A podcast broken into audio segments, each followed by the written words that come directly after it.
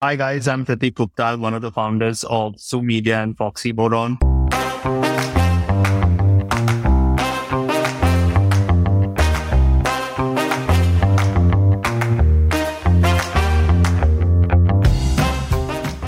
If you Google the top ten advertising agencies in India, you will see that all of them are subsidiaries of foreign companies. There is not a single agency in the list which is one hundred percent Indian owned. In this conversation with Pratik Gupta, the co-founder of the Zoo Media network of agencies, your host Akshay Datt digs deep into the business of building and scaling marketing agencies. While still in college, Pratik and his friends started doing marketing projects for companies, which led to the formation of Foxymoron, which is among India's leading creative and performance marketing agencies. In this freewheeling conversation, Pratik shares his decade and half long journey of building a marketing agency from scratch, facing near-death experiences, and how they are now on track to build a global ad agency network from India. Stay tuned and subscribe to the Founder Thesis podcast on any audio streaming app to learn how to build global businesses from India.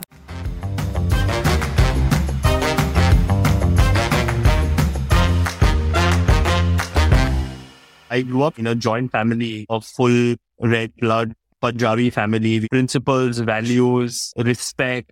These were things that we would get told off in, right? And I am hyper competitive as a human being. Like for me, everything is, have we started playing a game? Because playing a game is where my natural switch on button is. So my grandfather came from Jammu and Kashmir. Uh, his house was next to what is currently P O K, and and we had like farmland over there, which is now under a under a big dam. I really wanted to do biotechnology. I got into a college in Singapore on a full scholarship to do it, and I stayed back and I didn't go, and I started doing management. So I didn't have a clear path, but I very quickly knew the skill sets I was very good at.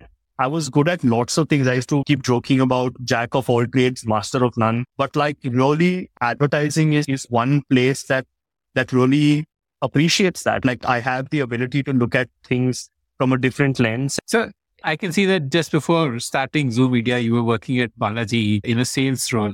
Why did you decide to take up a job while you were still studying? I started Foxy when I was still studying. I went to Dhirubhai Ambani in the eleventh and twelfth, which I think really shaped who I landed up becoming, because I B was a course that, that changed my thinking versus like what we learn from a rote point of view. So when I went back to college, it just seemed like a breeze. Like I was like, listen, I can study for two days before the exam and still make it, and nobody will feel a pinch. And I really wanted to do something with my time. And we had these college festivals, and I ended up selling the title sponsorship to Balaji Telefilms. And I really didn't think that they should have bought it, because it made no marketing sense for them to have bought it. So I waited for that check to clear. And then I called up the guy and I said, bro, why did you buy this? Like, I really want to understand, like just curiosity. And he called me in and he gave me a job, and I said, cool, I'll do it. Like, like there is no, there's no harm in learning. And I spent about three to six months. It was not really a sales job. It was, it was developing new I Ps and then selling them internally. So it was I P development. And I promise you, I didn't know what I P meant. Like I did not know what intellectual property meant. And for me, it was just about coming up with new creative concepts with the assets that Balaji has. At that point in time, the actors, actresses, cheapest production house in the country to produce content. So there was lots going on for Balaji. So you were like, you were pitching show ideas to people there. Like we started off by doing like a talent division. Then we wanted to do a few concerts. We wanted to do Earth Live. We wanted to do other things apart from what their normal programming is. So this was like a division for new initiatives as opposed to anything. But it was great learning because I got exposed to so many things. For us, the favorite thing was that seven thirty p.m. when we used to all sit and watch audition tapes. I think those are the funniest things that, that you can ever watch. Was that the trigger for starting Foxymoron? Like that stint at one? Foxymoron had no trigger. Legitimately, there was no reason. So my business partner and I, Suveer, we went to Pakistan together for a Model United Nations. So we took the Samjhauta Express, spent all of thirty-seven rupees. And went the land route from Delhi to Lahore. And it's very intimidating, Akshay, with the kind of history our countries share. It was not hostile by any means when you went there, but preconceived notions. Your preconceived notions. I mean, there were twelve or fourteen of us, and all of us became very close because those two or three weeks, that really got Suveer and me very, very close, and we continued to remain in touch. we did a lot of college festivals. He was in H R, I was in Sydenham. So we used to keep competing. And we had a common group of friends who were the people that we went to this Lahore United Nations for. And basis that, I think that summer, I just gave him a call and I said, listen, let's do something, boss. This internship is not going to cut it, man, because in the time of where, I mean, digital was nothing, honestly, back then. But in the time of the internet, as we used to say, people are still teaching us how to send faxes, and but that's what they're expecting us to do in internship. Let's do something a little bit more constructive. He used to work as a as a copywriter in Indian Express or as a journalist in Indian Express. He had a few things happening. Like there was another business partner of ours who used to make websites. We said, we'll just come together for these three months and, and see where it goes. Like, like our intent was not to start a company. Our intent was not to do anything. Our intent was just to have a productive summer. But, you know, so we come from a lawyer family, and I say this often, he made us sign a partnership deal. Like he said, if you're doing it, then we must formally sign something. And it really triggers something in your head. Like signing something really authenticates the depth of what you're getting into. I think that if you had not signed that piece of document, you know, we would have all just disbanded at the end of three months and come back. But, you know, when we signed that piece of document, it almost felt like, shit, we're running a business. We're running a company. And I promise you, I'm not making this up. We had no business plan. We had no services. We just had a very cool name. And we knew we wanted to do something in communications. And that's about it, you know, and this was before entrepreneurs were cool, the startup ecosystem, unicorns, none of this stuff was even a thing. So we didn't walk in there wanting to be entrepreneurs. So when you say you wanted to do something in communications, I mean, you are saying this with the benefit of hindsight. Like an eighteen-year-old kid doesn't know communications. Like what is that field all about? Like, did you have some idea that what you want to pitch and, or I mean, essentially you wanted to get some money from doing a project? That's what it was. I, for the longest time, till the time I realized that I'm hiring copywriters, I, for the longest time, thought copywriters are lawyers. Figure out copyright laws. Like some of the projects that we picked up, there was this uh, guy called Ranjan Singh, who was the marketing head at P V R. And he called us because he really thought our name was cool. And he told us that, will you make the film poster for this new movie that is coming up? And confidently, we, we won the mandate and all.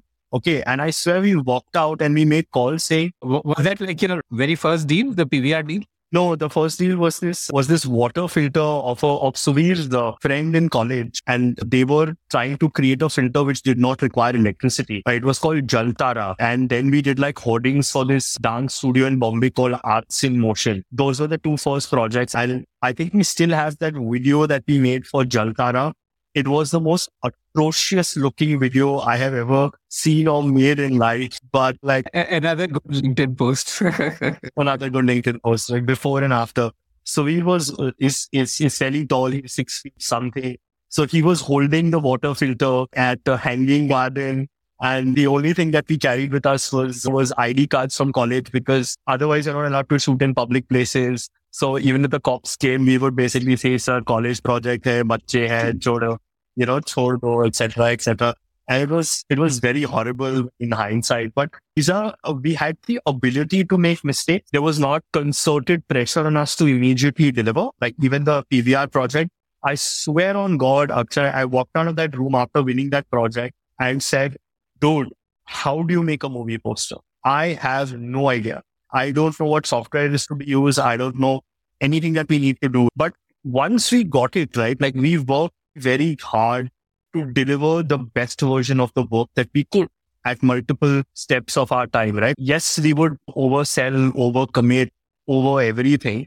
But in lots of cases, the reason that we survived so long is because we've also over-delivered. So the first few projects were essentially promotional content, like it could be a poster or a video, or basically like that was the kind of work you started doing. And how much did you start earning that? Like, was the earning enough for you to decide, okay, let's do this full time? No, no, no. We didn't earn substantial money for, I don't know how long. I don't think we took structured salaries till two thousand thirteen or twelve or fourteen, something like that. We would pay ourselves in chunks. So if there is Diwali, we would take like fifty, sixty thousand bucks home. So we were making enough to survive, I guess. We were making enough to sustain. Like we could afford our own lifestyle. Like, and our lifestyles are nothing crazy because we would be spending ninety-nine point nine percent of our time in office. Tell me about how the business grew. Like you started as a bunch of friends taking on projects. How did that grow into you having an office, you having a proper process for getting work, for delivering work, having team members, that journey. Of course, team members were people who studied with us. We paid them in pen drives, we paid them in like like canteen treats, and we paid them in, in uh, pen drives are very expensive back in the day too. They used to cost a lot more than they cost even today. We were also these supremely enthusiastic kids. We had this hundred-slide digital presentation in early two thousand nine. And everybody who was in our classes, their sisters or brothers were working in M N Cs. They were working in different companies. We would say, hey, we want a one-hour meeting. Hey, we want a two-hour meeting. And we would go and present this hundred-slide deck on what they should be doing on digital. And they would just say, okay, go, I don't know what the hell you're talking about. But we became the first access point to a lot of these big companies who understood digital through our lens. So even though we didn't immediately get work, people started calling us and said, hey, listen, you made a presentation to us on digital. What can you come back and now tell us? Global is giving us pressure. Internationally, digital is becoming a massive trend. What is the scene? Can you please tell us what we need to do on digital? And that's how we started to bag our first few clients. And once that client base started to come to us, we were the ones making the most number of case studies. And honestly, because we didn't come from advertising backgrounds, we didn't even know advertising structures. For the longest time, we didn't have a client servicing team because whenever we interviewed client servicing people, they were too expensive. So we said, bro, we can't afford these people only. So hum client servicing karenge. Like in the sense, the creative person is the client servicing person. You know, so we did a lot of these jugadu things. I remember L'Oreal came to us and said, we want to put you on a retainer. So we said, cool. Then we called everybody we knew. We said, how do you make a retainer, boss? Like, what is this? What is the process? What the hell does a retainer mean? So um, everything for us was an organic journey where we learned. We built a lot of systems. We built a lot of processes because we had no other option. How was the business doing? Like in terms of what kind of revenue did you make like two thousand ten, eleven, twelve? Like probably under a crore of rupees. Uh, we were doing in two thousand nine, two thousand ten. I think seventy, seventy-five lakhs. I think we did about one point eight to two crore rupees in two thousand ten, eleven. I think by thirteen, we were handling lots of media mandates. So we started to do scale business then. Like in two thousand thirteen, we would, I know we were doing fourteen, twenty crore rupees of business. And what do you mean by media mandates? Like we were buying media, yeah. L'Oreal was a media business. Castrol was a media business. Some part of the media that we were buying for Cadbury. So we were buying YouTube views. We were buying Google AdWords. We were buying Facebook AdWords. So we were doing a lot of the digital media planning and buying for these companies. And therefore, the billing went up fairly, very high for all of these brands. In two thousand twelve, thirteen is when When we started to skyrocket. Between two thousand eleven to two thousand thirteen, I think we moved from seventy people to three hundred people. And we used to have galas uh, in the office place that was an industrial mill. And we got in with one gala over there in I think two thousand eleven or twelve. And by two thousand thirteen, we had about fourteen, fifteen of them on the same floor. There were no investors that you had to answer to. We still don't have an investor structure. We are still self-funded. We're still debt-free. So we've taken the sixty-four thousand rupees and grown it into a two hundred fifty odd crore plus business. We've completely just reinvested everything. I don't know what an investor pressure looks like. Like, I mean, I don't know what any of those things actually even mean. And our ability to make these mistakes, learn, unlearn. In two thousand fifteen, we went back to one hundred eighty, two hundred people because we were overstaffed. We were, you know, not an efficient organization. We had too many people in the junior and the senior ecosystem, not enough leadership. And how much can I do? How much can my business partners do? Like at some point in time, the system needs to work. And that's when we understood leadership. We understood culture. We were able to put a finger on what kind of an organization we were building. So these three hundred people that you hired, they were like content creators and probably people who would do media buying, like people with some sort of an analytical bent of mind who will look at analytics and manage ad spends, and people who have a creative bent of mind who would create. Creative people, designers, copywriters, account management people, media planning people, S E O people, like search people. They were buying specialists. We had started business development teams. We had started H R teams, right? Then finance became a part of the process because suddenly you could not just go to any software which gave you five free bills and make another one and send it over there and, and change it in a P D F editor. All of those things are not possible. So a lot of the sub-functions or what we call corporate costs and corporate overheads started to organically happen because the business became that big that we really had to to hire these people. And that was another whole journey. And then early on, twenty thirteen, fourteen-ish, we were started to get approached by all network agencies who wanted to buy us because they were not able to win those businesses back from us. All the L'Oreals, the Castrols of the world, they were not able to win those businesses back. Once they were with us, none of these companies wanted to move to them again. So they said, in their, in their typical corporate thing, if you can't win it, then buy them. So when that started to happen and then people wanted to do due diligence, we had to submit our numbers in a certain way. So automatically we had to reorganize our business. I'm very fortunate to have come out learning those lessons. So uh, tell me about uh, uh, hiring then. What was the way in which you started hiring and what worked, what did not work? We were the coolest place to work in. So all of the great talent that we knew from college, two, three batches, our junior, our batch, one or two batches, our senior, they all came and worked with us. Like we have hired people because our first office was next to Sterling Cinema in Bombay, right? And our first office didn't have a bathroom. So we used to go to, we used to go to Sterling to pee. And there was this one, one guy called Neville who worked with us, I think eight or nine years. We know him since college. Neville had come to see a movie at Sterling. A couple of us have gone to pee. We met him. He was walking out of the film. We dragged him by the collar, took him to office. And two days later, he joined us and he was with us for nine years. We were not doing the conventional. So people were already interested, already knew of us, right? And we used social media to really profess that. Did that approach scale? Like your approach was a lot based on instinct and gut. Like you liked somebody, you thought he's a cool guy to spend time with. Does that scale? It scales, but after a certain point, you need to go back and figure out what is the method of that gut. There is a methodology that even your gut follows. What we call gut is just our experiences telling us to do something or not to do something. If you actually track back, and hindsight is always twenty twenty, and you try to figure out this methodology behind the gut, it becomes systems and processes that you're able to institute inside the organization. Because I'm not going to be there. I don't have all of the information to use my gut to make these decisions at scale.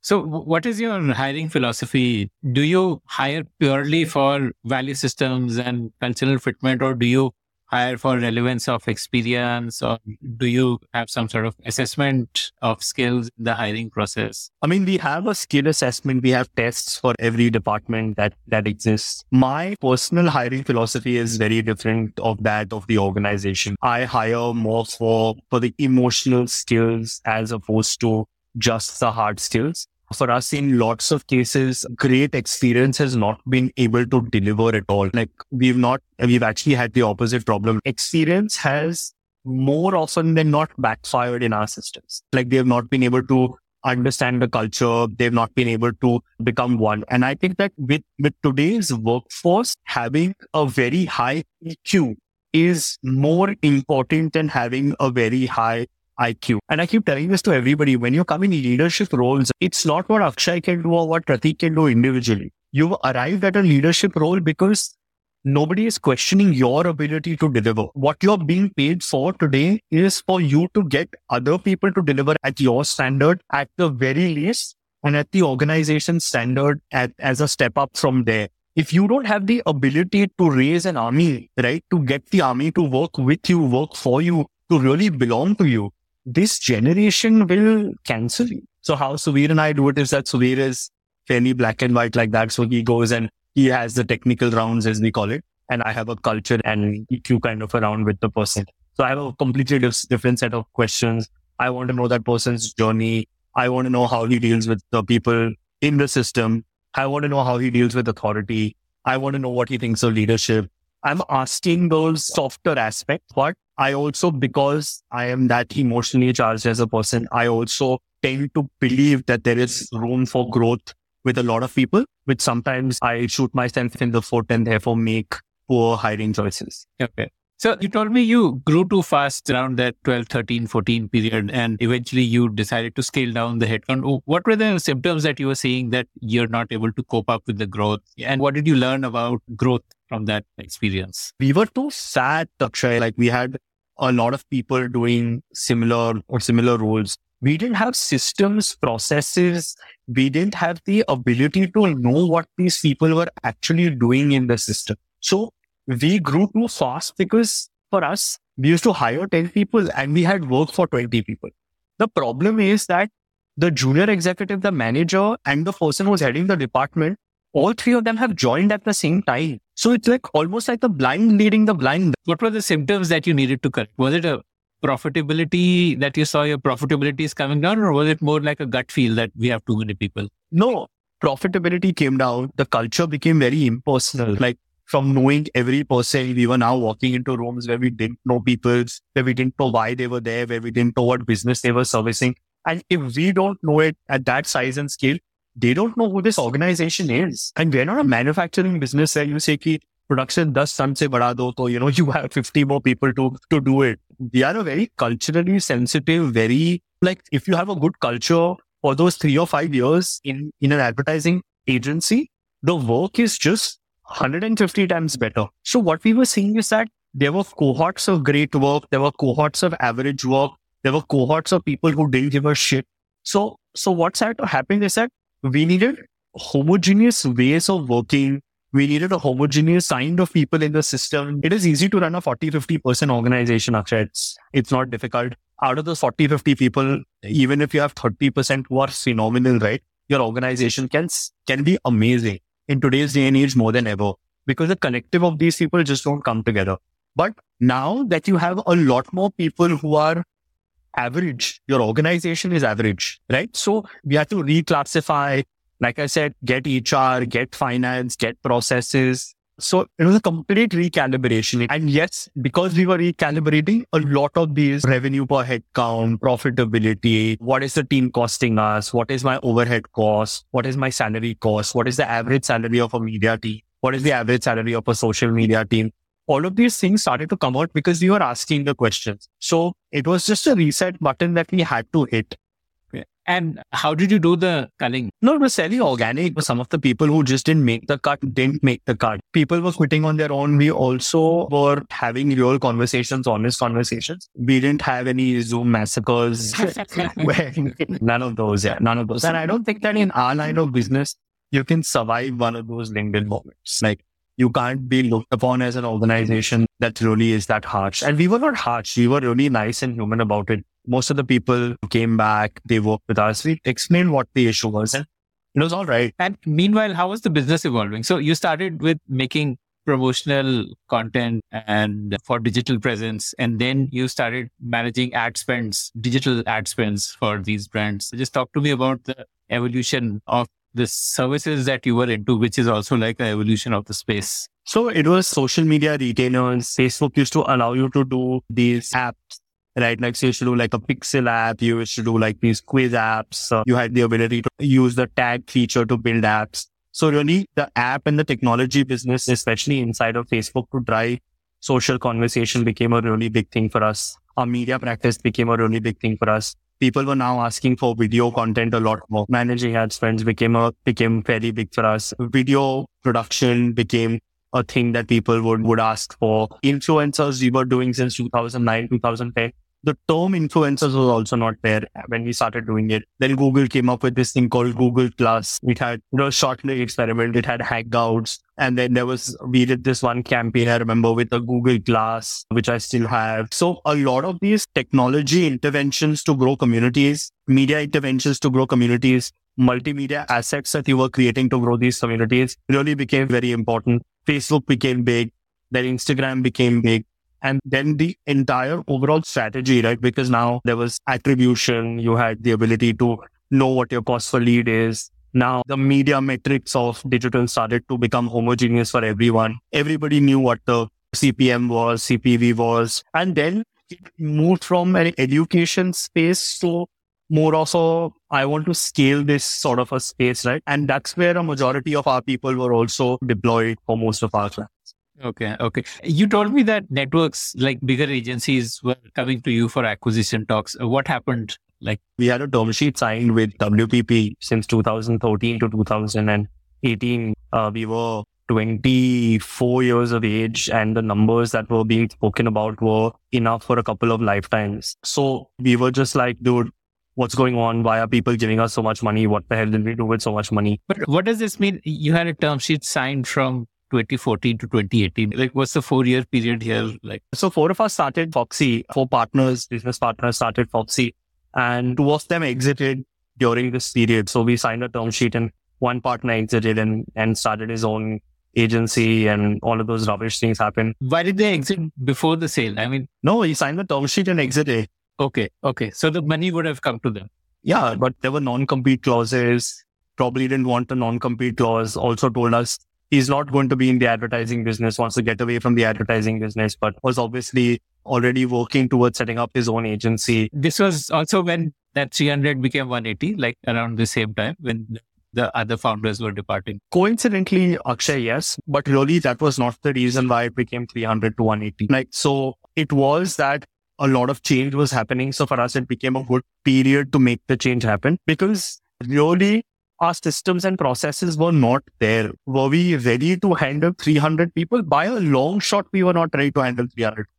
And obviously then W P P came and told us that, listen, we need to wait it out because our business is purely a people's business. Right? So we need to know what, what is the effect on business, what's going to happen. There's that saying, Tali do haath se bachti hai. Could there be negligence on your part also that made him walk away, like in hindsight? Akshay, we walked away because what he said is that the system is not perfect, but we made the system. And if you've created a mess, you've bloody well put your head down and clean it up. I mean, if you ask me today, is the system perfect? I'll tell you no. If you ask me ten years from today, if you think the system is perfect, I'll tell you no.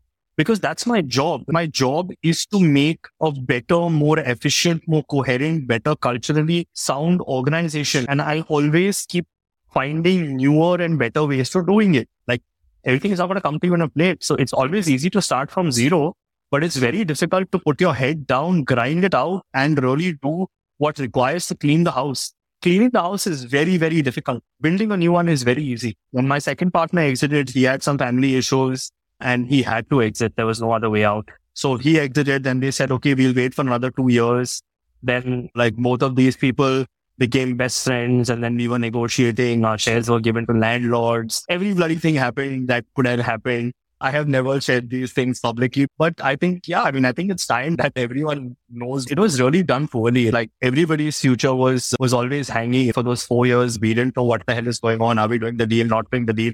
We are committed because even he signed a term sheet. So he's negotiating directly with W P P. Everybody is negotiating. I didn't know who was controlling my destiny. Like, I was definitely not controlling my destiny. But like, W P P was great about it. They were trying their best to to ensure that this works out, because we were integrated into their systems. Because for them to reinvent in the digital ecosystem, they needed people like us. Like, for us to learn systems and processes, we need we needed institutions like them, because what would take us five, seven, eight, ten years to learn, we would learn in one or two years, because they've already been through the grind. They've spent the forty, fifty years building building a network of agencies, right? Like, you look at another solution and you're like, dude, this seems so simple to implement. You implement it. Then two years later, you realize what are the flaws in those systems, and then you go back to what these guys have done. But eventually, we had to get rid of this this baggage that was following us for the last four years. We're going to do this on our own. We'll clean our own house, get these guys to exit. You bought them out, the other two co-founders? No, they just wanted copious amounts of money that didn't exist. So we've not, they still came to be shareholders in the company that doesn't exist. Oh, okay. So you like started a different entity and then moved all the business there. That's what they did. That's exactly what they did. So I can't be held responsible for everybody's actions. So if that's the path you've taken, that's a path I can take. But during this time, you continued to win business, or was it impacting your ability to go and get business and grow the business? So we were growing one hundred percent year on year. We built agencies and have become best in class. Business was never an issue, Akshay. Like, I don't know how many times I've already said this. Because you were going to be a W P P agency. That would have also allowed you to get more clients. Yes, we had a lot of clients that we built together. But the day we told W P P no, then they rightfully took away all those clients from us. We came out of the whole W P P relationship. Suveer and I were very sure of the vision that we had. Like, we chose Group M because we understood media and we did a lot of media. But, you know, we were looked upon as a creative agency, as Foxy. But we realized that creative and media has to come together in the digital ecosystem. And also what we started to understand, Akshay, is that at Foxy, we decided to become a three sixty degree agency. Every agency during the two thousand thirteen to sixteen, seventeen was trying to become a a three sixty degree agency, but you can't become a three sixty degree agency and be best at everything you do. So we would do three, four, five crore rupees of video work, but were we the best video agency out there? No. Like if you told me go shoot something, which is a one crore rupee uh, production, I didn't have the capability or the chops to do it because it's a cash flow business. No, agar five crore ka business hai, to you can afford seventy, eighty lakh rupees of sixty lakh rupees of salaries. After that, you're, you're always investing basis cash flow. Versus when you are building businesses, you need to build businesses basis investment. So when we built this network structure, we realized that these verticals of excellence we have to build, acquire, or do joint ventures with. And these are formal associations, right? These are not these business development agreements that, you know, that most agencies had. These are equity positions. So, so we said that we want to be able to own best-in-class agencies or build best-in-class agencies. So when we finally walked away from W P P, we decided to chase this network blueprint that we have written. And I think this is about now about almost four years ago. And four years since we building our, we've been building our own network. We now have eleven, twelve agencies as a part of this network. A lot of them have become best in class in what they do. A lot of them are acquisitions, which are now coming into the market. And these are proper, you know, like majority acquisitions. These are like, so proper M and A. And we have joint ventures and partnerships with, with other areas of expertise. So we've built this network that we think is the future of digital networks. And it, it's working. We're now internationally present. We're making acquisitions and deals in the U S. We're making them in the Middle East because this network model works. And just like we set a trend for a lot of these other things, now every agency wants to become a network who's independent. So uh, I want to understand uh, first traditional ad business stakeholders. So I, for example, my understanding of marketing is based on what I see digital startups doing, where creative and media is the same thing. I mean, you can't, you need to see how your creative is doing to make it better. So both these things are done by the same team only. So uh, I'm not able to really imagine that world, which must have existed previously. Can you paint a picture to me on how the traditional agency was set up? Like you said, some agencies are more on creative, some are more on media. So what are those different verticals in which agencies specialized? What was that traditional ad business? What did that look like? So I think in the nineteen seventies, uh, you know, like Ogilvy would do creative and media buying and everything that comes from there. But as agencies started to consolidate with networks, what networks start to realize is that they have a better buying power if they're able to buy as a singular entity, right? So if Ogilvy is buying fifty crores of holdings and J W T is buying fifty crores of holdings and five other agencies in W P P are all buying fifty crore rupees of holdings. Now they have individual contracts with all of these people versus they go and say that, hey, I'm going to be one person who's guaranteeing five hundred crore rupees to you. Buying power increases, ability to negotiate better rates increases. Also, the mindset is steady right-brained or left-brained. Like creative is completely on one side and, and media buying is all on one side. Like we used to keep joking that creative is a PowerPoint business and media planning is an Excel sheet business. And and bridging both of these things together becomes a very difficult culture to actually sustain. So in the nineteen eighties, W P P split media and creative into two different cohorts internally.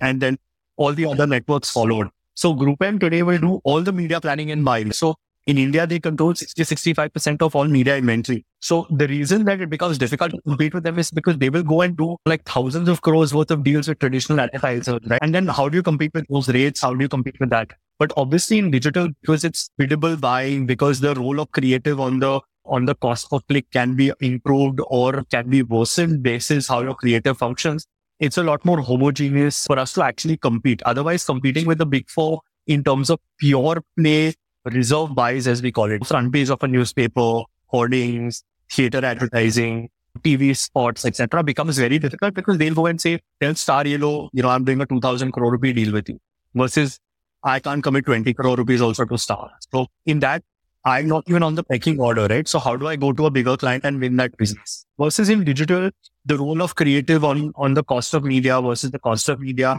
and the different kinds of creatives you create for different audiences also affect the want of coming of these agencies together.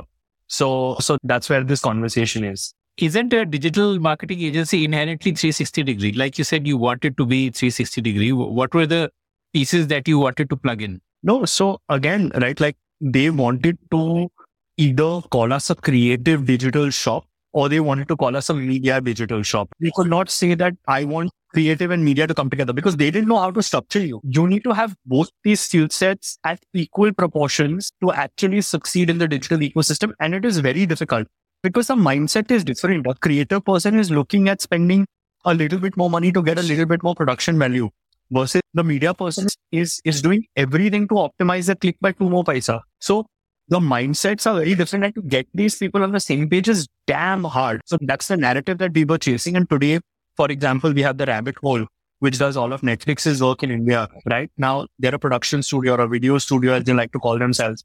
We built that agency from ground up internally. Now it's become the largest and the best video solutions agency in the digital realm that exists. So again, we've done that. We started this agency called Pollen, which was completely focused on influencers. Again, the top agency for influencer business in this country today. Again, homegrown after two thousand eighteen. We made an acquisition of a of an agency called the Starter Lab, which is working with only D two C agencies and e-commerce and e-commerce, you know, focused businesses. We made an acquisition of a technology company called Noasis. We started a consulting company called Doino Incorporated. Uh, tell me about each of the, if you could just spend a minute on each of these. Noasis is an acquisition in the technology space. They do websites, they do technology, they build products, they build solutions that integrate uh, the technology as the backbone for all media and creative that we actually do. Again, neither Suveer or me are technology founders as you quintessentially see them. Like, we understand technology, but we cannot do anything with technology. So we require technology leadership in the system. So Siddharth became that pillar that we, we went out and make, made this acquisition of. With Siddharth, then, you know, we started this agency called Foxy with just us creative technology. So face filters, chatbots, to look, use machine learning algorithms and build solutions for clients, which are a lot more front facing. We've done that. We have a joint venture in the sporting ecosystem called T C M, a platform. So with them, we did the closing ceremony of the I P L now. We did the auction. We did the chess Olympiad with, uh, we did the event where our prime minister was a part of it. We handled Lucknow Super Giants, Gujarat Titans. So it's a sports focused agency that works there. We have a joint venture with an events agency called Xspan. Now what we're doing over there also is that we're building the offline to online to offline sort of narrative for brands. So now there are about ten or eleven of these agencies that have become a part of the network.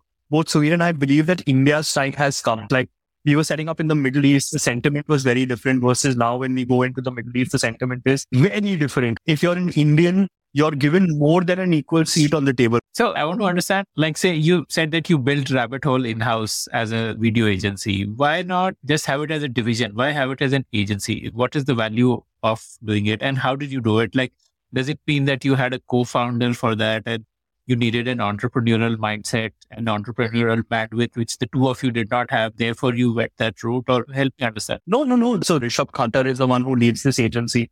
He was a part of Foxymoron. He was, this talent is inbuilt.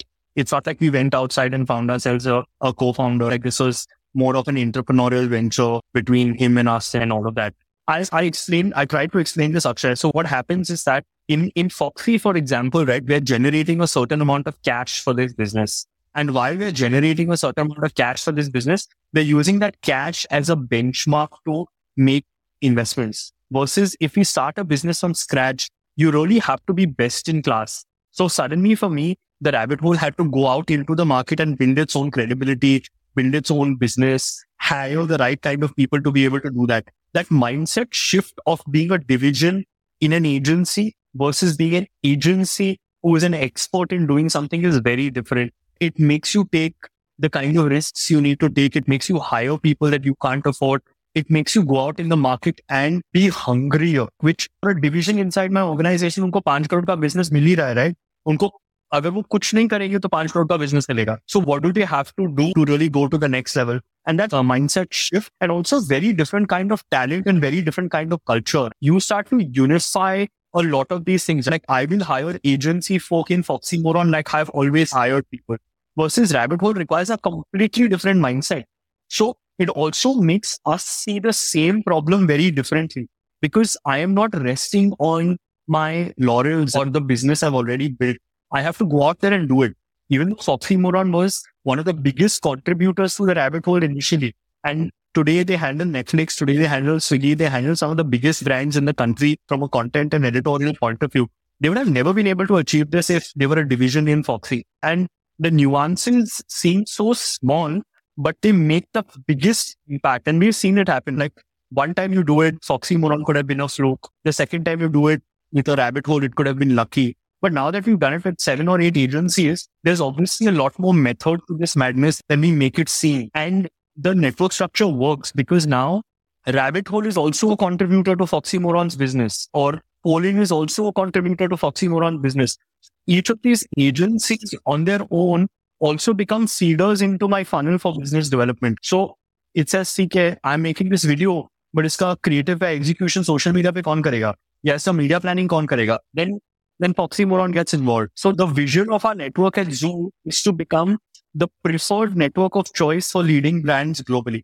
So we're saying that it's not about a brand coming in and saying, I will work with Foxy. They must work with at least four agencies in our ecosystem. And even brands, for that matter, they're seeking expertise in different agencies. Everybody is saying, ki, I have video capabilities. Everyone is saying, I have influencer capabilities. But do you have the influencer capabilities and the video capabilities that make you stand on your own two feet? And in our case, the answer to the question is yes. Where will you go? You will eventually come into our Zoo at some point, and then we will tell you where to go. And uh, Rishabh has a stake in Rabbit Hole, like who, who's heading it. We're just about doing an ESOP policy for the first time.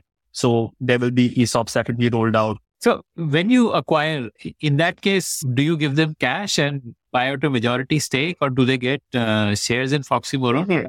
How do you do the acquisitions? It's a cash plus business acquisition. So it's about us giving them a little bit of cash and also growing their business so that the value of their one hundred percent shares is equal to the forty-nine percent or whatever it is that they own inside the organization. So it's a cash plus business deal in most cases. And if you if you really learn M and A correctly, it pays for itself over a period of time if the deals make sense. Tell me about your first acquisition. Like, were you nervous? I mean, you would have to take out money from the business and give it to a group of unknown people, and it was a big bet to take. Tell me about how you thought through that process and what you learned in that process. We learned a lot, to be very honest. Like, I mean, for the first time, we were on the buy side and not on the sell side. So the, the mindset completely changes. And I think we've been all fortunate to have both sides of the conversation. Right? So you understand what a, what an entrepreneur is looking on the other side. What are the softer aspects he or she is looking for? What is the value that he or she wants to derive? What is the importance of the vision? What is the importance of how you build systems and processes? So because we were on the sell side for four years and still continued to protect that relationship for as long as we, as long as we protected the relationship, I think we started off as an advantage. Also, Suveer and me are built in a way that if we are taking risks, we feel in control. The day we stop taking risks, we really feel nervous. So because we were committing to do this, I felt like we were a lot better in control of our emotions and what we were doing. I think nervous energy is also great, right? Because it makes you a lot more aware. It makes you take the right kind of decisions more than more than anything. So, so for me, that nervous energy was always translating into doing more, understanding the the emotional equation. What will it take to make the deal happen? What kind of integrations need to happen? So it was not, we were not scared to give away cash or control, or now work with newer partners because we had two exiting partners and that created a ruckus in our lives. We were actually more welcoming because now we had another layer of leadership inside of our network that was also self-motivated. So for us, we kept looking at the fact that I don't need to do the basics with these people. Like, I don't need to continuously keep motivating them. The harder conversations that you have with an employee become a lot easier with a person who who's an entrepreneur who has equity over there. Amazing. I guess the W P P experience, that's the silver lining in that cloud, that it gave you that. It's the biggest game changer. I think those five years were the biggest game changer in both Suveer and my lives. So, so who are your competitors? Are there other like digital first agencies? I, I believe Miram would be one of them, like in terms of competition for you. Lots of them, yeah. There are, there is The Glitch, there is Wet Chutney, there is like a Social Connect. There are lots of these people in the in the ecosystem who keep coming, and some of them have been very consistent in what they do. Great people, great founders. I think at multiple points in time, knowingly and unknowing, unknowingly, we keep pushing each other because somebody is doing something really well and then you're like, okay, this makes sense. Do it. Pick up the phone, chat with the person. And there's enough business for all of us to thrive with. So what, what is the scale that they are at? Like you, you told me you're at about two hundred fifty crores. Are there other agencies bigger than you, smaller than you? Like as a as an independent network, Akshay, we're currently the largest in the country as an independent network. So there are other agencies who belong to networks who will be of a similar size, similar similar structure, et cetera. But no, none independently or non-funded and existing who are our size for sure. But at some point in time, this consolidation will happen because the stock market doesn't like service businesses because they're very asset-light. We don't own buildings and we don't own machinery and we don't own raw materials. So it becomes very difficult for them to quantify that. And, and because a lot of these service businesses are very, very founder-led and very, very team-led, they think of them as fairly risky propositions. So listing is is an option. Acquisition is an option. But like, again, right now we're focused on just doing right by our vision. I don't think that we've unlocked our vision close to what we think the potential is. And wherever it takes us, we're open. Yeah, I think we just want to work with the right-minded people. We are fairly conscious of, of really like flying our tricolor fairly high across the world wherever we go. And for both Suveer and I, I think uh, we think that there are lots of people who have selflessly participated in this journey with us. And if not for ourselves, but for those people who believed in us and for those people who gave it their heart and soul, a pricing event, as we call it, like I don't know if it'd be like equity sale or it could be take acquisition or whatever the hell it will be, a pricing event will really be a very small, humble thank you from us to them. And also will make us sleep well at night because really, right, like they are as much our responsibility as we are and they have done this selflessly with us. So so we we carry that that that weight and responsibility very seriously because I think it's important to to make all of us cross the finish line together. Like something that sport always teaches you, you can never win alone and you can definitely never lose alone. So for me, that's a big one. And Zoo Media is your umbrella brand under which each of these agencies are housed. It's our network. Yes. Yes. The vision is to make Zoo Media the W P P of India in a way. Like you want to continue to acquire more agencies and become a stronger, bigger network. Yes. It is to become a network, not in the way that those agencies are constructed. And, and there's a lot of merit in doing what they are doing and lots of respect to them. It's just not our vision. What is your role today as a founder? Is it largely about like setting goals, goal setting, resource allocation for the various businesses? Or what do you spend your time?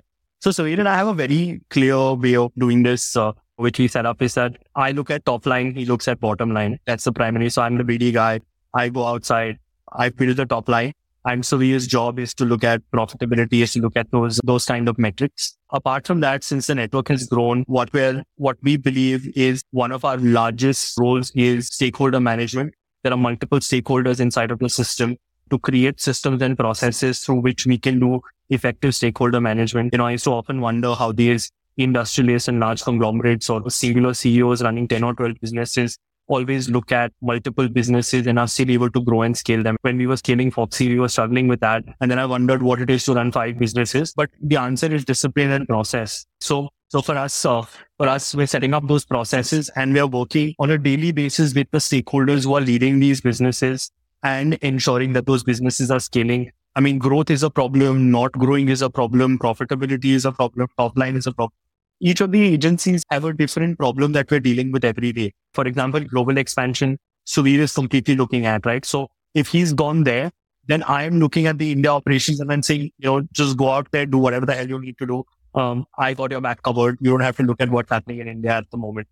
I want to understand why you would say no to clients. You said that you are now at a stage where fifty percent of the leads which come in, you have to say no to them, which, I mean, somebody who, for example, runs a product business would find that unimaginable, that why would you say no? Can you help me understand that? Because Akshay, A, the scale of the business needs to satiate the people that are in our organization. Today, we have the kind of leadership who's paid a certain amount of money for starters. So there's a certain budget threshold below which we don't work. Also, we're in the creative space, right? We really want to be working with, with clients and brands that really excite us. And if we find ourselves in the space where we can be a little picky and choosy with the kind of people we work, because then it attracts the talent that comes and works with us, because the talent now looks at the kind of clients you have, the kind of people that you have. This high pressure always requiring to be creative sort of an environment really rubs off on everybody. And we also don't want to be a like one thousand, two thousand, five thousand person agency. How we struggled to grow from seventy to three hundred and then had to restructure.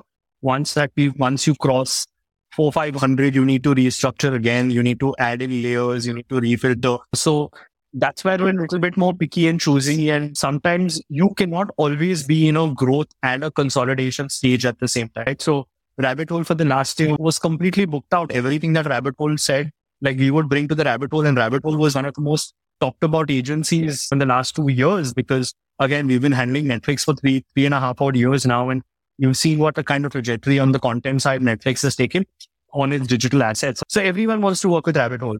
But boss, where do I get this talent? This talent has to come in, learn its ways. So we said no to a lot of, it hurts, but sustainable businesses are fairly more, more important than just like businesses that, that shoot up very fast and they go down very fast. And that brings us to the end of this conversation. I want to ask you for a favor now. Did you like listening to this show? I'd love to hear your feedback about it. Do you have your own startup ideas? I'd love to hear them. Do you have questions for any of the guests that you heard about in this show? I'd love to get your questions and pass them on to the guests.